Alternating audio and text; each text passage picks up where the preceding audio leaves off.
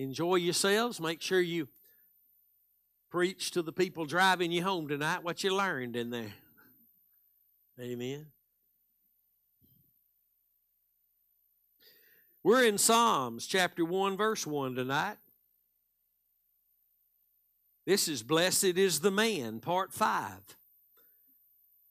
Tonight we'll focus on Blessed is the man that walks not in the counsel of the ungodly, or stands in the way of sinners, or sits in the seat of the scornful. That's verse one of Psalms chapter one. Think about that. That's how the song book starts out. The great song book begins its first line with this beautiful tune, this beautiful direction of instruction for God's people. Blessed is the man that walks not in the counsel of the ungodly, nor stands in the way of sinners, nor sits in the seat of the scornful. And I'm just believing the Lord's going to stir our hearts tonight and give us what we need for such a time as this. We need the word of the Lord, as Andrew said. We need the word of the Lord. It is the greatest commodity on the planet. It is the greatest commodity on the planet. Without the word of the Lord, there would be no faith for us to live by. Faith comes by hearing, and hearing by the word of God. We must have the word of God. Jesus said, abide in me, and let my words abide in you. That, that word abide means remain and continue. That means we continue to live by the word of God. We can't live without it. We can't stay on the path without it. We can't be right about anything without it. We can't have anything but opinions that we've all got, but they're all of the flesh, without the word of God. It takes the word of God. Amen. God himself found the world in in uh, just the, just darkness, and it became that way, and I won't get into all that, but the Spirit of God just was hovering across the great face of the deep. And, but, but when God spoke, the Spirit went to work. It's the same way in your born-again experience. When you heard the gospel, I don't care if it was a radio, a T V, your mama, your kids, your daddy, when they was sharing the gospel with you, that was the voice of the Lord speaking through them. That was the word of the Lord.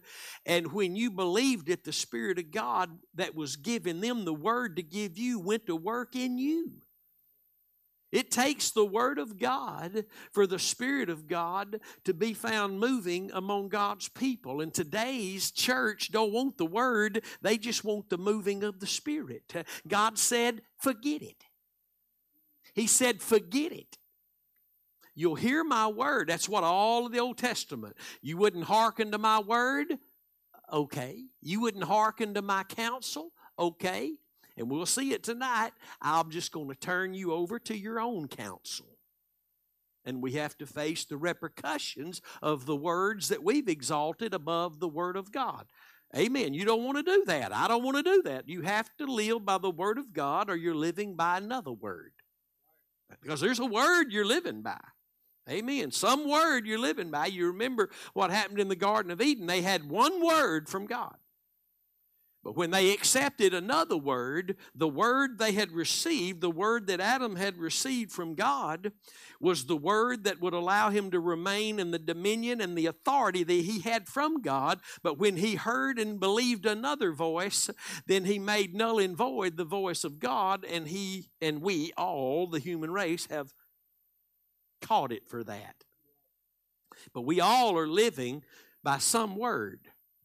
Amen. Let's read it again tonight. Psalms chapter one, verse one. Blessed is the man that walks not. So this is not talking about just your position that you have as a Christian. This is talking about your condition. And it is you and me.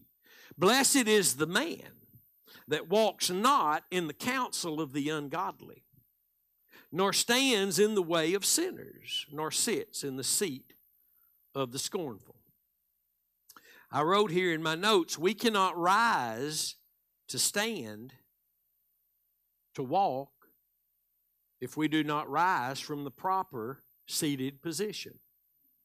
And I, today, when I was studying this a little bit more, I thought about a book that I've never read by Watchman Nee. I, I, I don't have it in my library yet. It's called uh, Sit, Walk, and Stand. Well, I, I, I, his the way he ministered it, however that was, is probably right, but I'm going to make a little change tonight. Because you, you you you don't rise and walk and stand, you rise, you you sit, and from a seated position you stand, and only when you're standing can you walk. So and you need to you need to understand that. And so I bet what he wrote is really good, and I'll probably read it. If y'all want to buy me the book, go ahead. But and uh, but I, because I have read some and am presently along the way in some way reading some of his stuff, and it's very very interesting. But so we, we cannot rise to stand, to walk, if we do not rise from the proper seated position. And let me see if I can say this right. You, you and I can't walk right spiritually if we're not standing first right spiritually, and that standing place being a stance from a risen place from where we're seated. Everything happens. Our stance and our walk spiritually is all rooted in where we're seated. And we see this in this first verse. You see the word walks, you see the word stands, and you see the word sits. All three of them. So we'll go through some scriptures tonight, and I pray the Lord help us to see a little bit more clear that this is an experience for all Christians. We're not perfect, and we won't get it perfect, but we can be growing. We can experience these things. We, we can walk in the counsel of the Lord, the godly. We can stand in the way of the righteous. We can sit in the seat of those who carry the proper testimony instead of the scornful, the, the scoffers. Amen. We can. Especially those who've learned and are still learning the message of the cross, the proper object of faith being the Son of God and what He did at Calvary. Amen. So the first verse I want to cover tonight is Ephesians chapter two, verse six. Andrew mentioned it earlier, and I mentioned it Sunday morning, but we didn't go look at it, but I was close. Ephesians chapter two, verse six says, the Lord has raised us up together. Talking about you and Jesus together. You know how He was able to raise you up together? Because you were crucified with Him. And from the death, He then buried Him, and you were buried with Him, and then He raised Him up. And then He ascended, and you were raised up with Him. And look at what the Bible says. And made us sit together in heavenly places in Christ Jesus. And occasionally I minister on this, and we may just need to get on this sometime and stay on it for a while, because I know how we are. We don't just get stuff real easy. We have to hear it and hear it and hear it and hear it and keep hearing it until one day we go, oh, I see this now. But we have died with Christ, being completely put away and buried. And when He was resurrected, none of the old you came out of the grave with Him. The new man is in Him, and that's all that came out of the grave, the new creation. And He not only was resurrected, but He ascended, and He is seated at the right hand of the Father right now. The Bible says in Ephesians one three that He upholds all things by the word of His power, and He is seated at the right hand of the Majesty on high. And you have been made to sit together with Him in heavenly places. That's what the Bible says. So everything that we do, should we should function out of our position in Him where He is, at the, th- at the throne. Now, our faith is in the sacrifice. That's where our faith has to be. And we'll be talking about something. I mentioned it. I ain't getting into it too deep tonight because I hadn't got it yet. I mentioned it to Brother Don. We, we both kind of looked at each other bug-eyed for a minute. But if, you, if, if we know the answer's the cross, We've got faith in the sacrifice. Why do we need to go to the throne? I told you, look at you. Amen. And we'll see in the days ahead how your faith in the sacrifice of Christ is your dwelling place there in Him. It allows you to experience not only being crucified with Christ, buried with Christ, raised to newness of life with Christ, but also to be ascended with Him.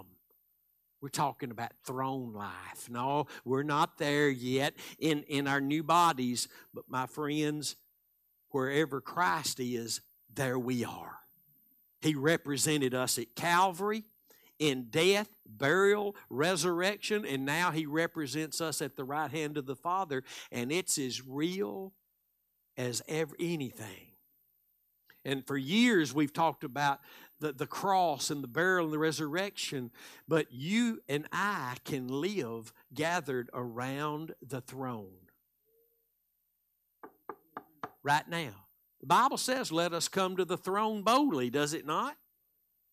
To receive grace and mercy in our time of need. How many times is that? How much of time is that not it? I don't know. It's always I need help. It's always I need grace. It's always I need mercy. And I can actually, through faith in the sacrifice, just dwell at the throne and see from the throne. I'm talking about a reality. The Bi- your Bible says He's made us sit together. That's your Bible. You don't hear it taught very much except by maybe some fanatics who are taking it too far and out of context. Like make-believe. This is not make-believe. This is what we experience by faith.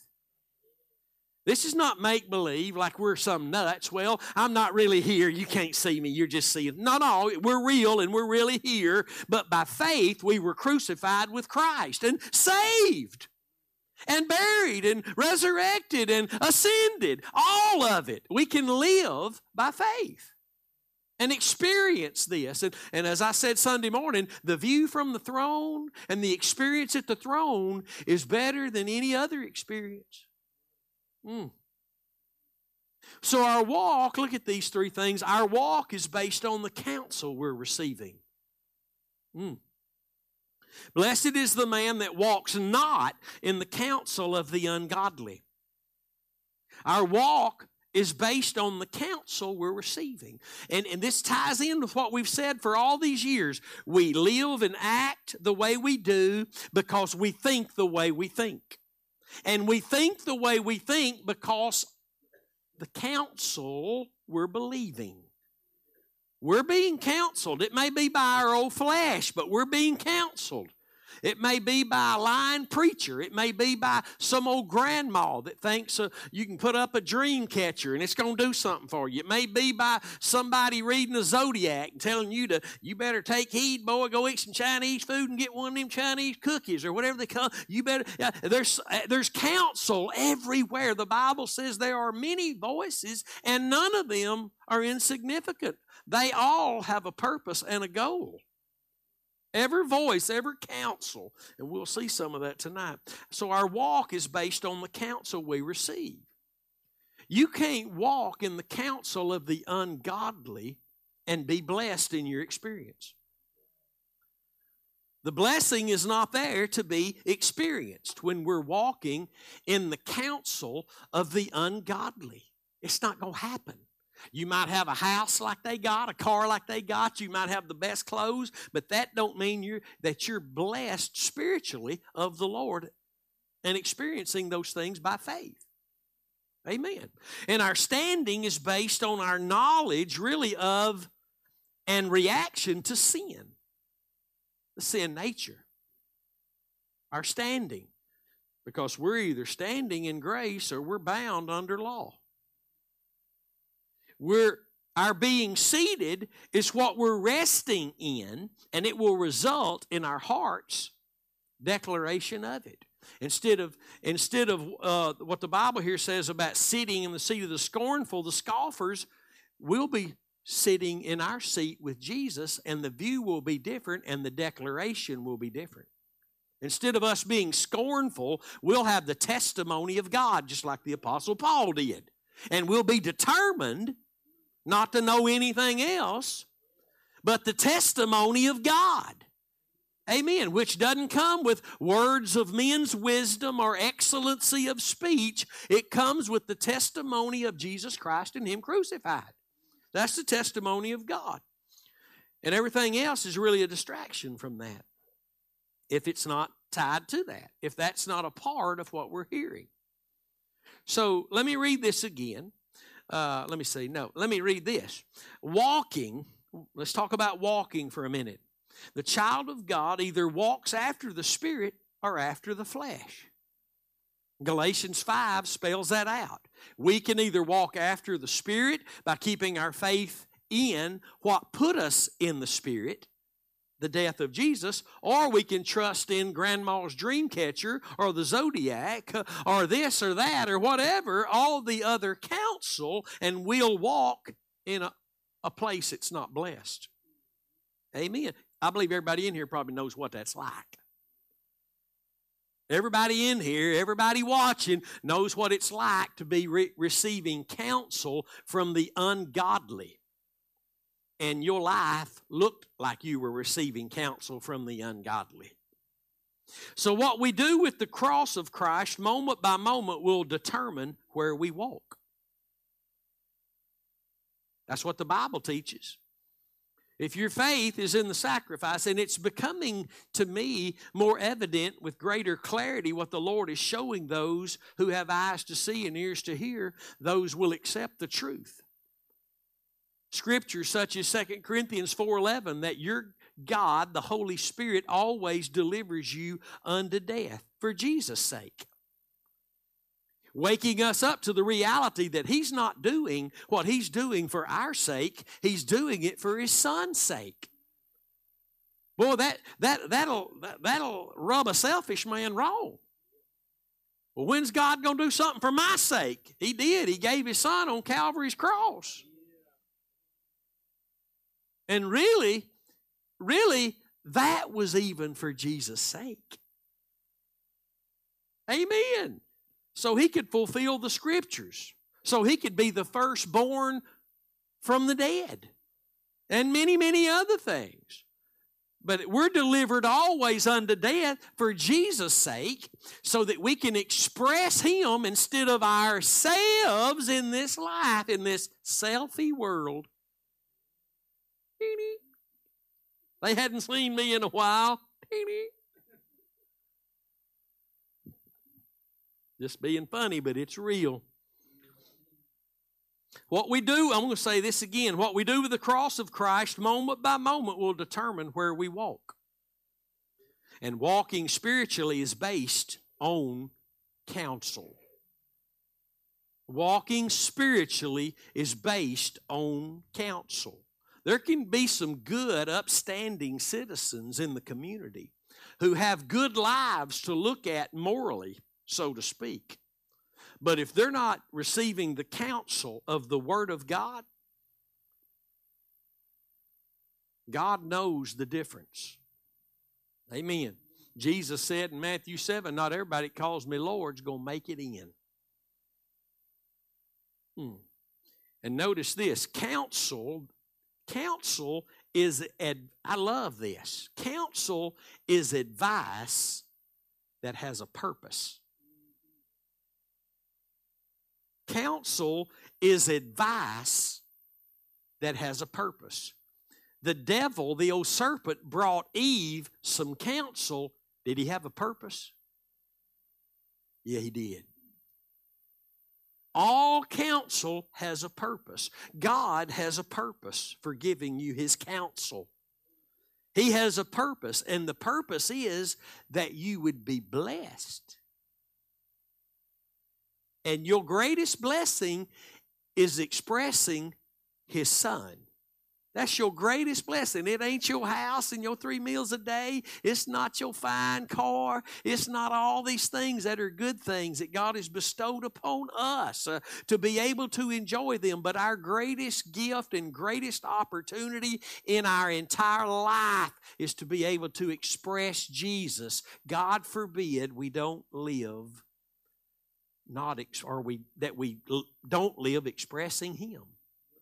Amen. The Bible says in Psalms eighty-one, verses eleven and twelve, but my people, was something we talked about a while ago, but my people would not hearken to my voice. You know what? You've got a Bible. This is the voice of God. The voice of God won't speak outside of what's written in this book, the Bible. But my people would not hearken to my voice, and Israel would none of me. Means they would not have none of me. Think about that. Israel would not have none of me. I, I've, I've come also to the conclusion that most all of Israel that ever lived didn't really know the Lord. Paul says it in the book of Romans that not all Israel is Israel. The very few.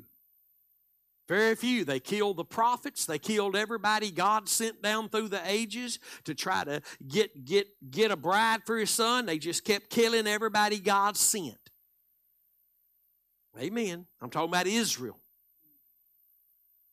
And that just, it just, it's mind-blowing to us, but, but sometimes we have attitudes like we don't want nothing to do with Him either. When He shows up and tries to correct us, and we just go to speaking in tongues. Sin there, we're going to cover it with tongues. No, you're not. Now, it got quiet up in here tonight. Yeah, well, sometimes we try to wiggle out of sin instead of going to Calvary. And if you go to Calvary, sin going to be taken care of.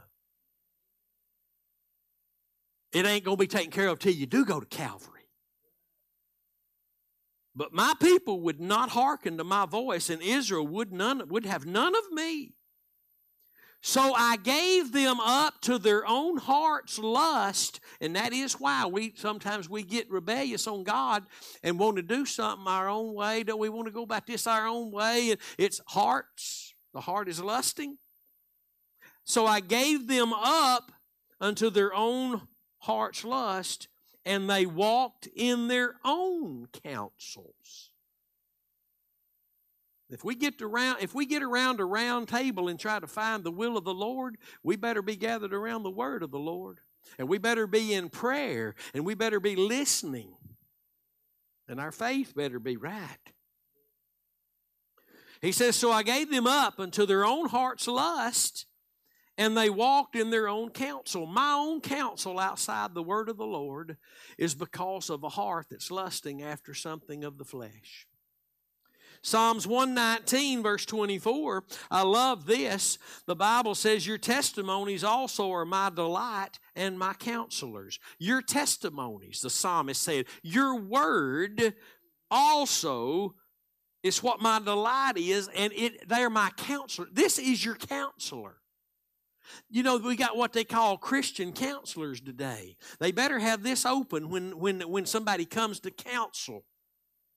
And they better not only have this open, but they better be pointing somewhere. The same place this book is pointing. Amen. To the cross of Christ. Or the word not going to help you without the cross. Word not going to help you without the cross. The word without the cross is you trying to work the word. The word in the light of the cross gets you to where the living word did the work. And what you're struggling with can be ripped away. We don't work to love people. We keep our faith in that which allows us by the Spirit to love people. Amen. And all the works that we're called to walk in, ordained to walk in, are in Christ Jesus. They're in Him. That means they're not experienced unless our faith is in what it was in when we began. So your testimonies also are my delight and my counselors. And I don't have it here written, but there is a scripture that David, I think, wrote uh, uh, something about, uh, uh, teach me thy one, the wonderful truths of thy law, thy word. I've been, I've been saying that for Oh, years, even before I knew the way, the, the message of the cross, the great revelation of Calvary, but uh, because I found it years ago, and I began to pray that, Lord, show me the, the wonderful truths of your word, because they're hidden there, not from you, but for you. To search for is treasure, and when you do, you'll find that treasure. Hallelujah. Your testimonies also are my delight. Do you know what that word delight means? I hope you'd write this down tonight and at least remember it in your heart, because it's very important that you do. The word delight means to have a pliable and moldable heart. It doesn't mean just, oh, I just, I just delight in the Lord. Oh, I'm, it's so delightful. No, that ain't what that means. When Joshua said, if the Lord delight in us, he'll give us the land. That means if he finds pliable and moldable hearts, uh, pliable and moldable to what he's already said, he'll give us the land he's already promised us. Amen. What's the scripture in Psalms that says, if you delight in the Lord, he'll give you the desires of your heart? That doesn't mean if you just, well, I delight in the Lord, I go to church. No, that word delight means a pliable, to have a pliable and a moldable heart. Not just somebody who's excited on the outward about the things of God and some outward appearance, but those who have a heart that's ready to be cha- willing to be changed by God. He gives them the desires of their heart. Amen. All right, Psalm seventy-three twenty-four. Y'all, y'all held me up there long enough. Psalm seventy-three twenty-four, you will guide. Oh, I, oh, I love this. I just keep loving the word. I hope, I hope we have a, a local church here that loves the word of God. I hope I can say that about our church, that our people love the word of God. You will guide me with your counsel, and afterward receive me to glory. That's, that's, that's the story of Jesus, isn't it? Jesus said, I always pleased the Father. You know what that means? He always lived by faith, because he couldn't please the Father without faith, so he always lived by faith. He always lived by the counsel of the Holy Spirit, his Father's counsel to him through the Holy Spirit. Always, always means always, and then he received him into glory. Because the Father's counsel for Jesus was to get on that cross and lay his life down. Jesus said, can't no man take my life. I have the power to lay it down and to take it up again, because I have this commandment. I have been counseled of my Father, hallelujah. And I'm going to be obedient to him. And I'm going to lay my life down and raise it up again to prove that I'm the best shepherd you'll ever have, hallelujah. And if you'll hearken to my counsel, I'll lead you to glory. Mm. Mm. My goodness. Titus chapter one, verse one. Titus one and one. Paul says he's a servant of God and an apostle of Jesus Christ according to the faith of God's elect and the acknowledging of the truth, which is after godliness. Mm-hmm. The acknowledging of the truth is the acceptance of the counsel of God. You're receiving the counsel of the Lord's advice to you. It's really more than advice. We can call it advice because you don't have to take it. But really, the word of the Lord is a command. All of it. He is the captain of my salvation. And everybody who's been in the military knows the captain don't walk in and say, what y'all want to do today? He walks in and tells you what you going to do today from sun up to sundown. Mm-hmm. Mm-hmm. So acknowledging of the truth is the receiving of the counsel of the Lord. Watch. Which is after godliness, which is the purpose. See, remember, advice or counsel has a purpose. If you, if you take the counsel of the ungodly, which would be, even though it might be somebody who's sweet, nice, giving, loving, caring, but if they were to tell you in your broken down moments that you just need to follow your heart, that's ungodly counsel. Well, you're just being mean, Pastor Curtis. They meant well. It's not about what they meant. It's ungodly counsel for me to tell you, just follow the leading of your heart. It's godly counsel for me to say, let's get in the Word concerning your dilemma, and let's pray together, and, and let's Let's look to Calvary and get the wisdom and the power of God in your situation. Let's don't just, let's don't just guess at it and, and, and, and just say however you feel. Let, let's get in the Word. The Holy Spirit will guide you. He's faithful to guide you. But He's going to guide you into all truth. And if you allow Him to guide you into all truth, the situations you've been unsure about what to do is, uh, what to do in them, He'll just start taking care of all that for you.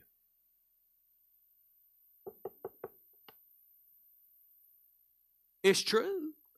If you seek Him and His kingdom and His righteousness first, He'll add everything you got need of. Mm-hmm. So acknowledging of the truth is receiving the counsel of the Lord, and the result of it, the purpose of it, is godliness. Let's read the verse again. Paul, a servant of God, an apostle of Jesus Christ, according to the faith of God's elect, and the acknowledging of the truth, which is after godliness. Truth is after godliness, or it's some perverted reason we're using the Bible. Does that go on today in our church world? People using the Word for some perverted reasoning other than godliness? Mm-hmm. Standing. We stand in grace, or we're bound under law. Let's look at a couple of scriptures here tonight about standing, our standing. And remember that we can only stand properly if we stand from being seated properly. And you can only stand properly if you've been if you're seated properly. And then if if you if you're not if you're not standing where you need to be standing, your walk will be crippled. Your walk will not be right. You must rise from a seated position to stand, and then you must walk. Galatians five and one says, stand fast, therefore. Stand fast, that means don't move. See, standing is about being still. Standing. We're standing. It's like a military. It's like a, a soldier. We're, you know, guard that hill. Stand. Don't let them take that hill. Stand. Make a stand, they say. You've heard it. You've all heard it. We're making a stand. We're holding our ground. The Bible says, stand fast, therefore, in the waters in this bottle. In is a place. In is a location. Stand fast, therefore, in the liberty, and I love this next word, where, with, where, at the cross with Christ in His death. Stand fast, therefore, in the liberty wherewith Christ has made us free, and be not entangled again with the yoke of bondage. Very simple instruction here. If you will stand in that place, you will not be entangled again in the yoke of bondage. But if you do not stand there, you will. You, you won't escape it. And that's why we have all the problems that we get ourselves into. We get ourselves into them because we're not functioning out of our seated position in Christ, uh, in a stance that we have in the liberty and freedom that He made for us there at the cross so that we can walk properly. And because we're not walking properly, we're getting ourselves into stuff. We're saying stuff wrong. We're doing stuff wrong. We're treating people wrong. We're responding wrong. because our walk is not right. And our walk is not right because our standing is not right. Because we're not, our, we're not standing from this place of being seated with Christ. Stand fast, therefore, in the liberty wherewith Christ has made us free, and be not entangled again with the yoke of bondage. I don't want to be entangled again with the yoke of bondage. This also tells us that every bondage that will ever be can only be taken, uh, can only, we can only, we can be, hey, I'm struggling tonight. Wait till God calls you to preach.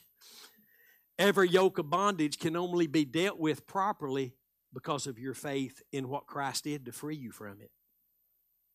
I don't care what comes along and grabs a hold of you. If you don't go back to where Christ made you free, and you're trying this or trying that to get free, Grandma said put a dream catcher up, and your Aunt Lucy said do this three times, and man, you're getting counsel. Oh, they love you so much. People are just bringing counsel from everywhere. You're so loved. Praise God, you're so loved, but it's not godly counsel.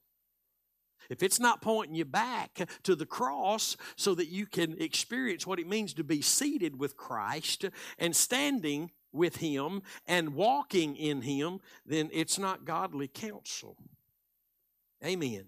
So Ephesians six fourteen also says, stand therefore, stand. It's talking about standing therefore, having your loins girt about with truth and having on the breastplate of righteousness. We are called to stand.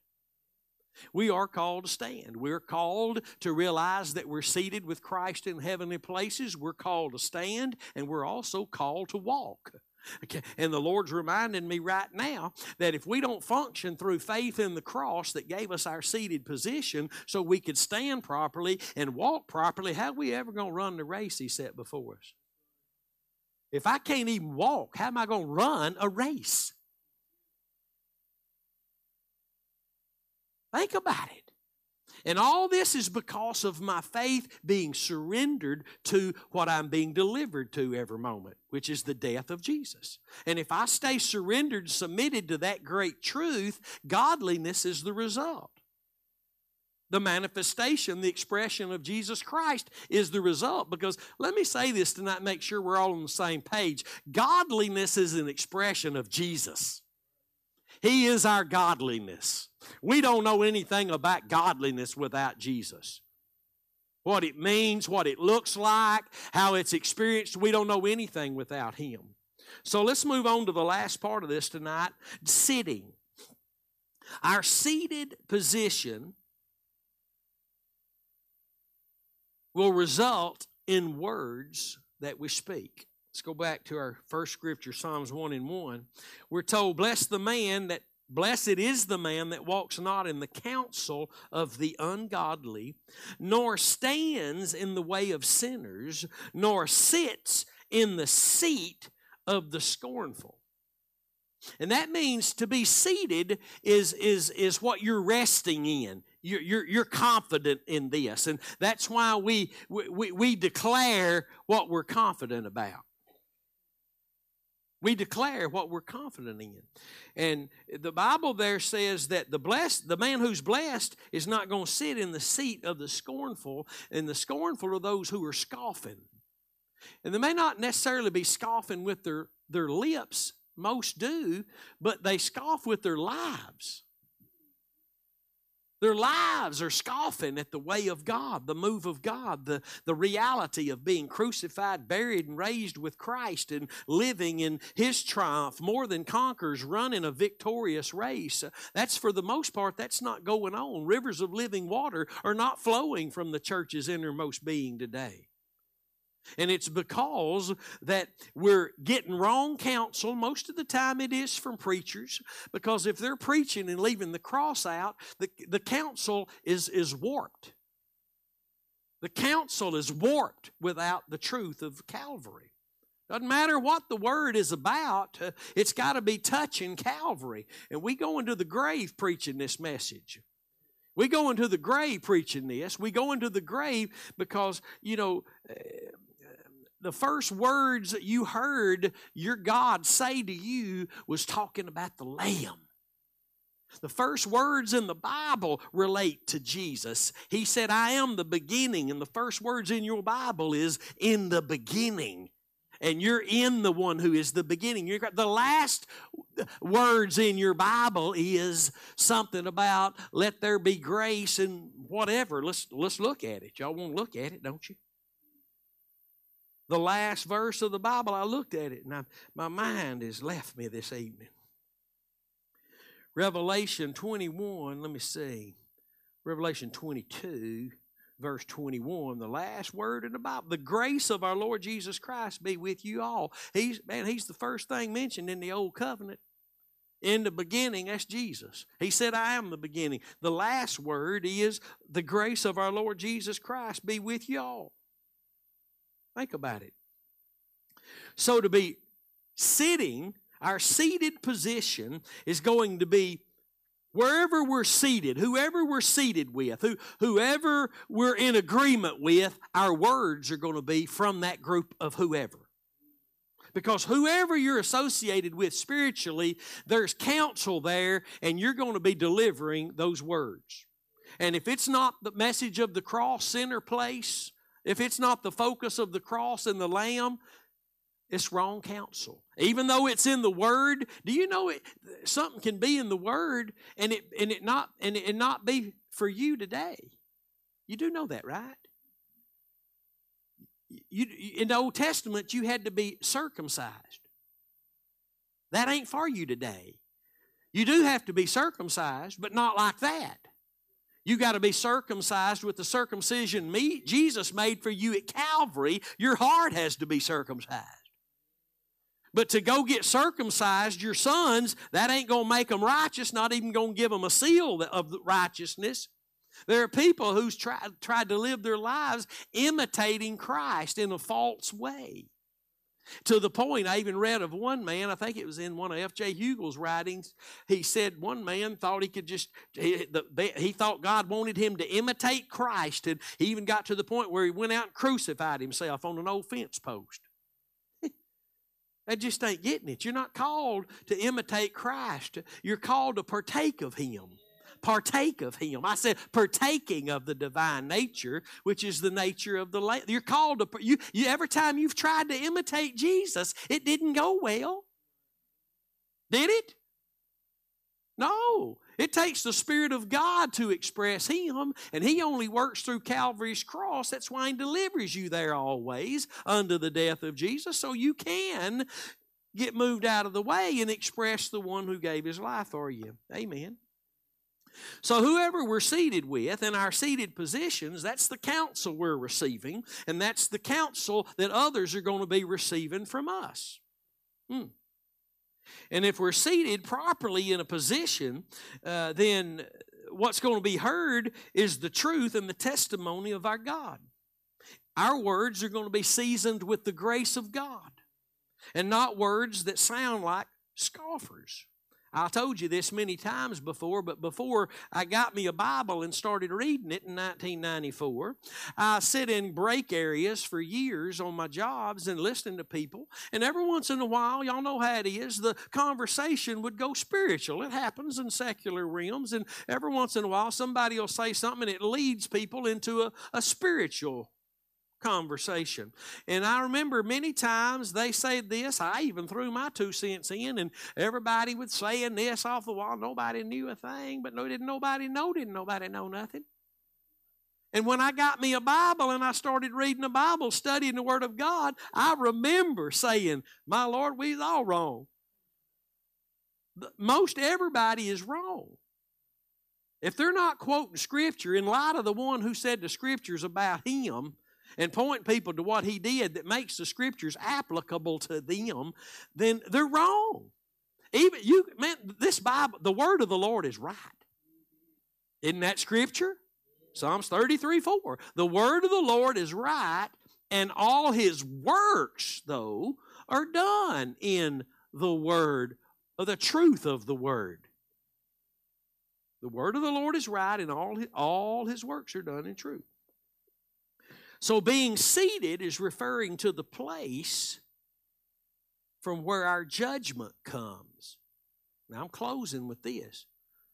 But being seated is referring to the place from where our judgment comes. Look.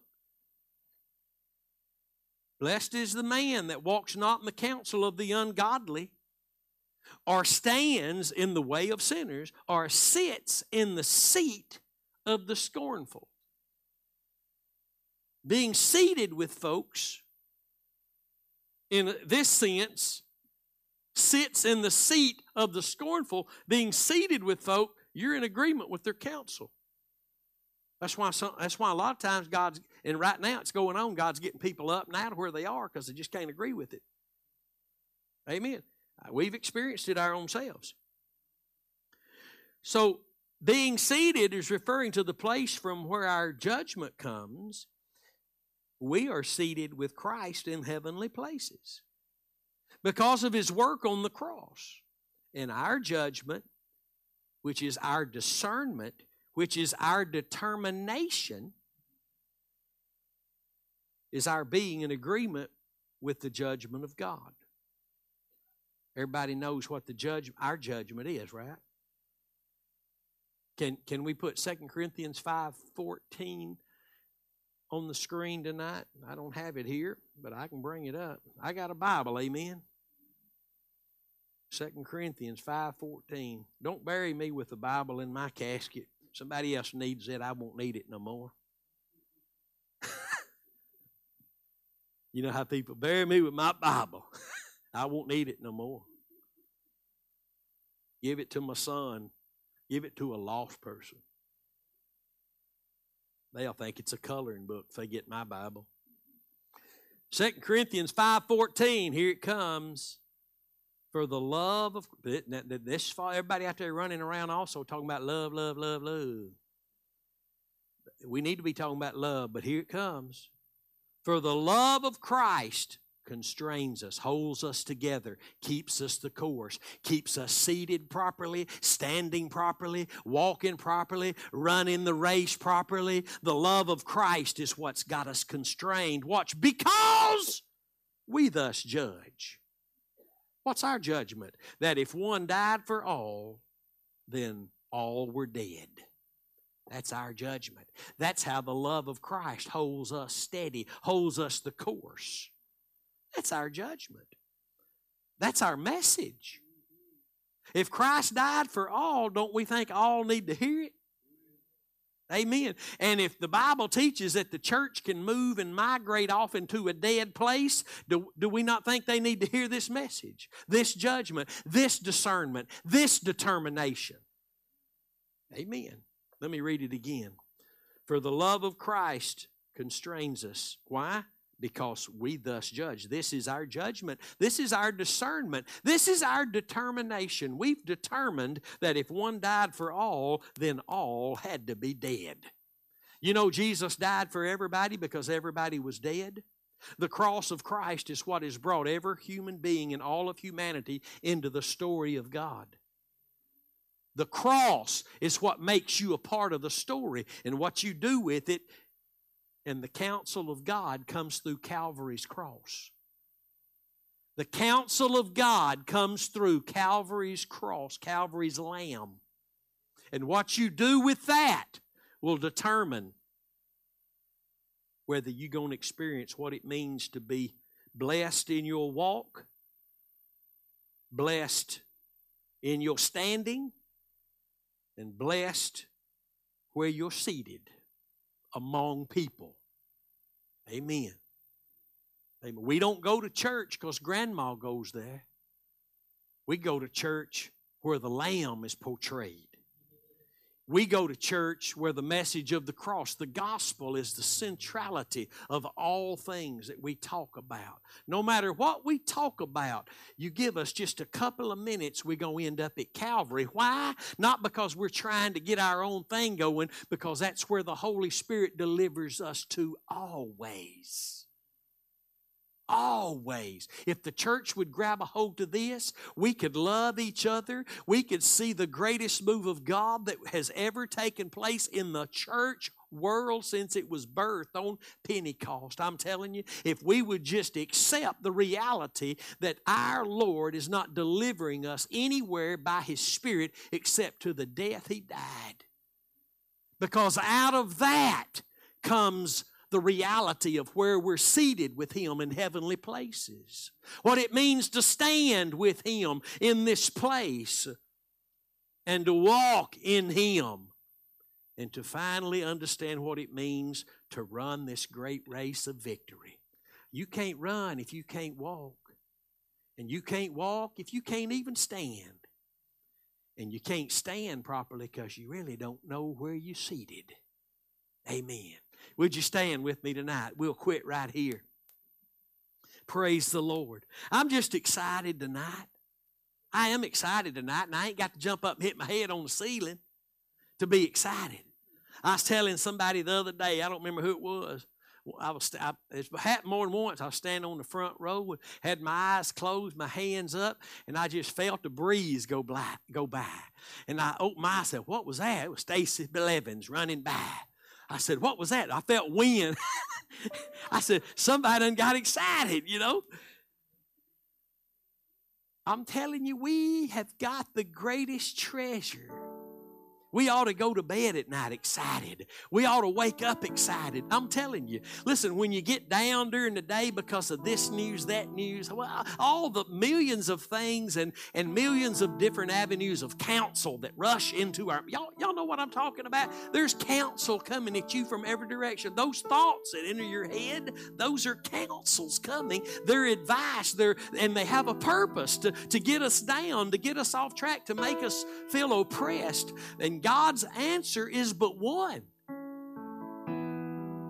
If you'll just hear where He's pointing you to, where He's delivering you to, you'll find His purpose in your life. And all the other purposes of all the other counsels will be looked at properly from where you're seated with your Lord in heavenly places. Amen.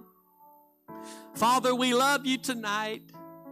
We thank you for your word that encourages us and reminds us, Lord, of the reality of what your Son paid for at Calvary. Beyond what we'll ever be able to grasp completely in this life, I will ask tonight for the spirit of wisdom and revelation to increase, to be increased in our hearts of these great truths. Our position, our condition, our relationship with you. I thank you for these words tonight, Lord. I know I just scrambled them up, Lord, and, but I know you can do amazing things. And I thank you, Lord, for reminding us where we're seated because of what your Son did for us at Calvary. I thank you for reminding us that from that seated position, we're able to stand and walk, run this great race, and to be seated among the right people who carry the right counsel. Lord, I thank you for the blessed place that you're revealing to your people more and more and more. I thank you, Lord, for the great truths, and I ask you to show us more of the wonderful truths hidden in your word for us to be unfolded into our hearts, line upon line and precept upon precept, Lord, given to us without our intervention, Lord. May our intervention only be that to, by faith, experience what you've said, what you've provided for us.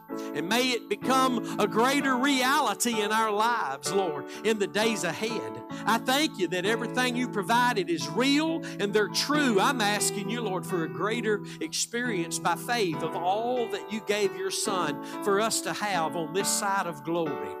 And I thank you for it. I thank you for the increase that you're giving your church now. I thank you, Lord, for building your church. I thank you, Lord, that even though, Lord, sometimes we look out and we, we ask ourselves, how could we be in this big of a mess as a church, Lord? And, and I know what that feels like, Lord, but I thank you that you're still present and you're still building. your church upon the revelation of your Son.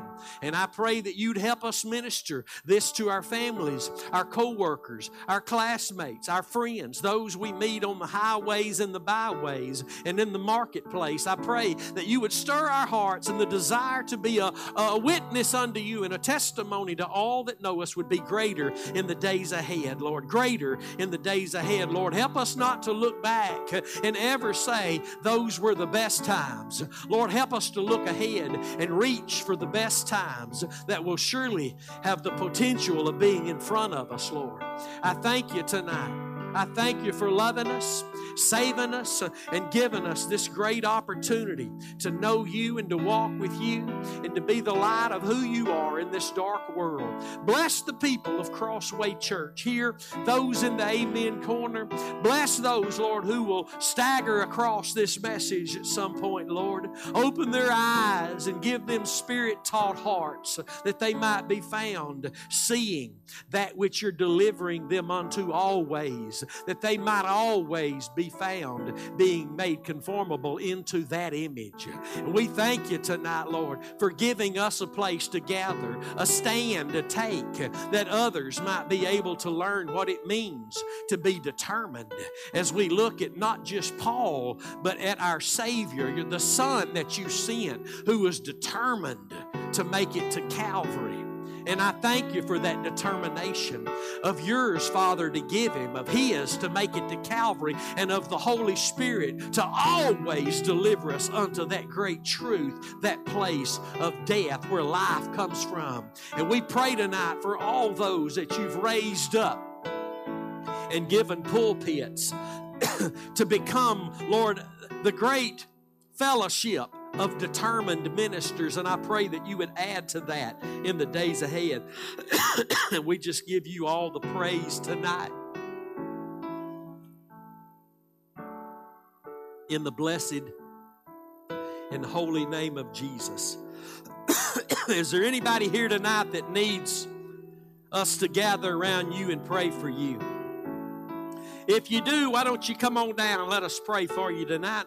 We family here. Those of you who are sick and couldn't make it to church, I pray the Lord's touch be upon you right now, that when you wake up in the morning, everything's going to be better.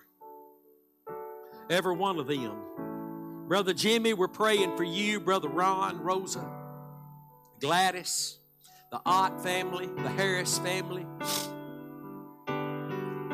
Every person, every person, every person who's struggling with anything, look to where the Holy Spirit's pointing you, and you will find the move of God. It's an impossibility not to find the move of God if you'll look to where the Holy Spirit is delivering you. He delivers you to the place that he can be found working as the Spirit of grace in your life.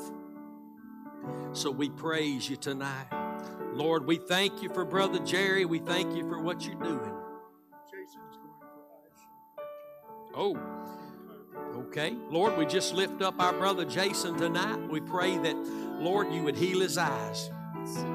We pray that you'd let him see, that you touch him, Lord. And Lord, let it be a success, Lord, what takes place tomorrow, that he has eyes that can see, ears that can hear, legs that can walk. And Lord, I'm praying, I'm standing against that, that disease that's in his body. I'm asking you to remove it in the mighty name of your Son, the Lord Jesus Christ. I'm praying that you would remove that which hinders his strength in his body, that you've made your temple. And I thank you for it. I thank you, Lord, that we can bind our faith together, that we can agree that you're going to heal his eyes. And we can agree on that tonight and expect to see it in the mighty name of Jesus. In the mighty name of Jesus, we thank you for it. Hallelujah. Lord, as, as we prepare to leave this place tonight, Lord, let us continue to be found in a state of worship before you, receiving of that marvelous grace, not just being church people, but a light in this world. Help us, Lord. Help us, Lord. Restore those relationships that's been torn apart. Oh, help us, Lord, to come together and gather around the great sacrificial truth of your Son so that we can be gathered around the throne together. Hallelujah to the Lamb. Lord, I pray that you would begin to heal the sick like our eyes have not seen before. That you would raise up the lame like we've not seen before. That you would cast out devils like we've not seen before. And that the message of the cross would be in the pulpits like never before in the days ahead. Your church, your people becoming determined to know nothing other. And it's in the name of Jesus we ask these things tonight. And everybody said amen. Everybody said, I love Jesus. Amen. Have a great week. I love you. I'll see you Sunday morning.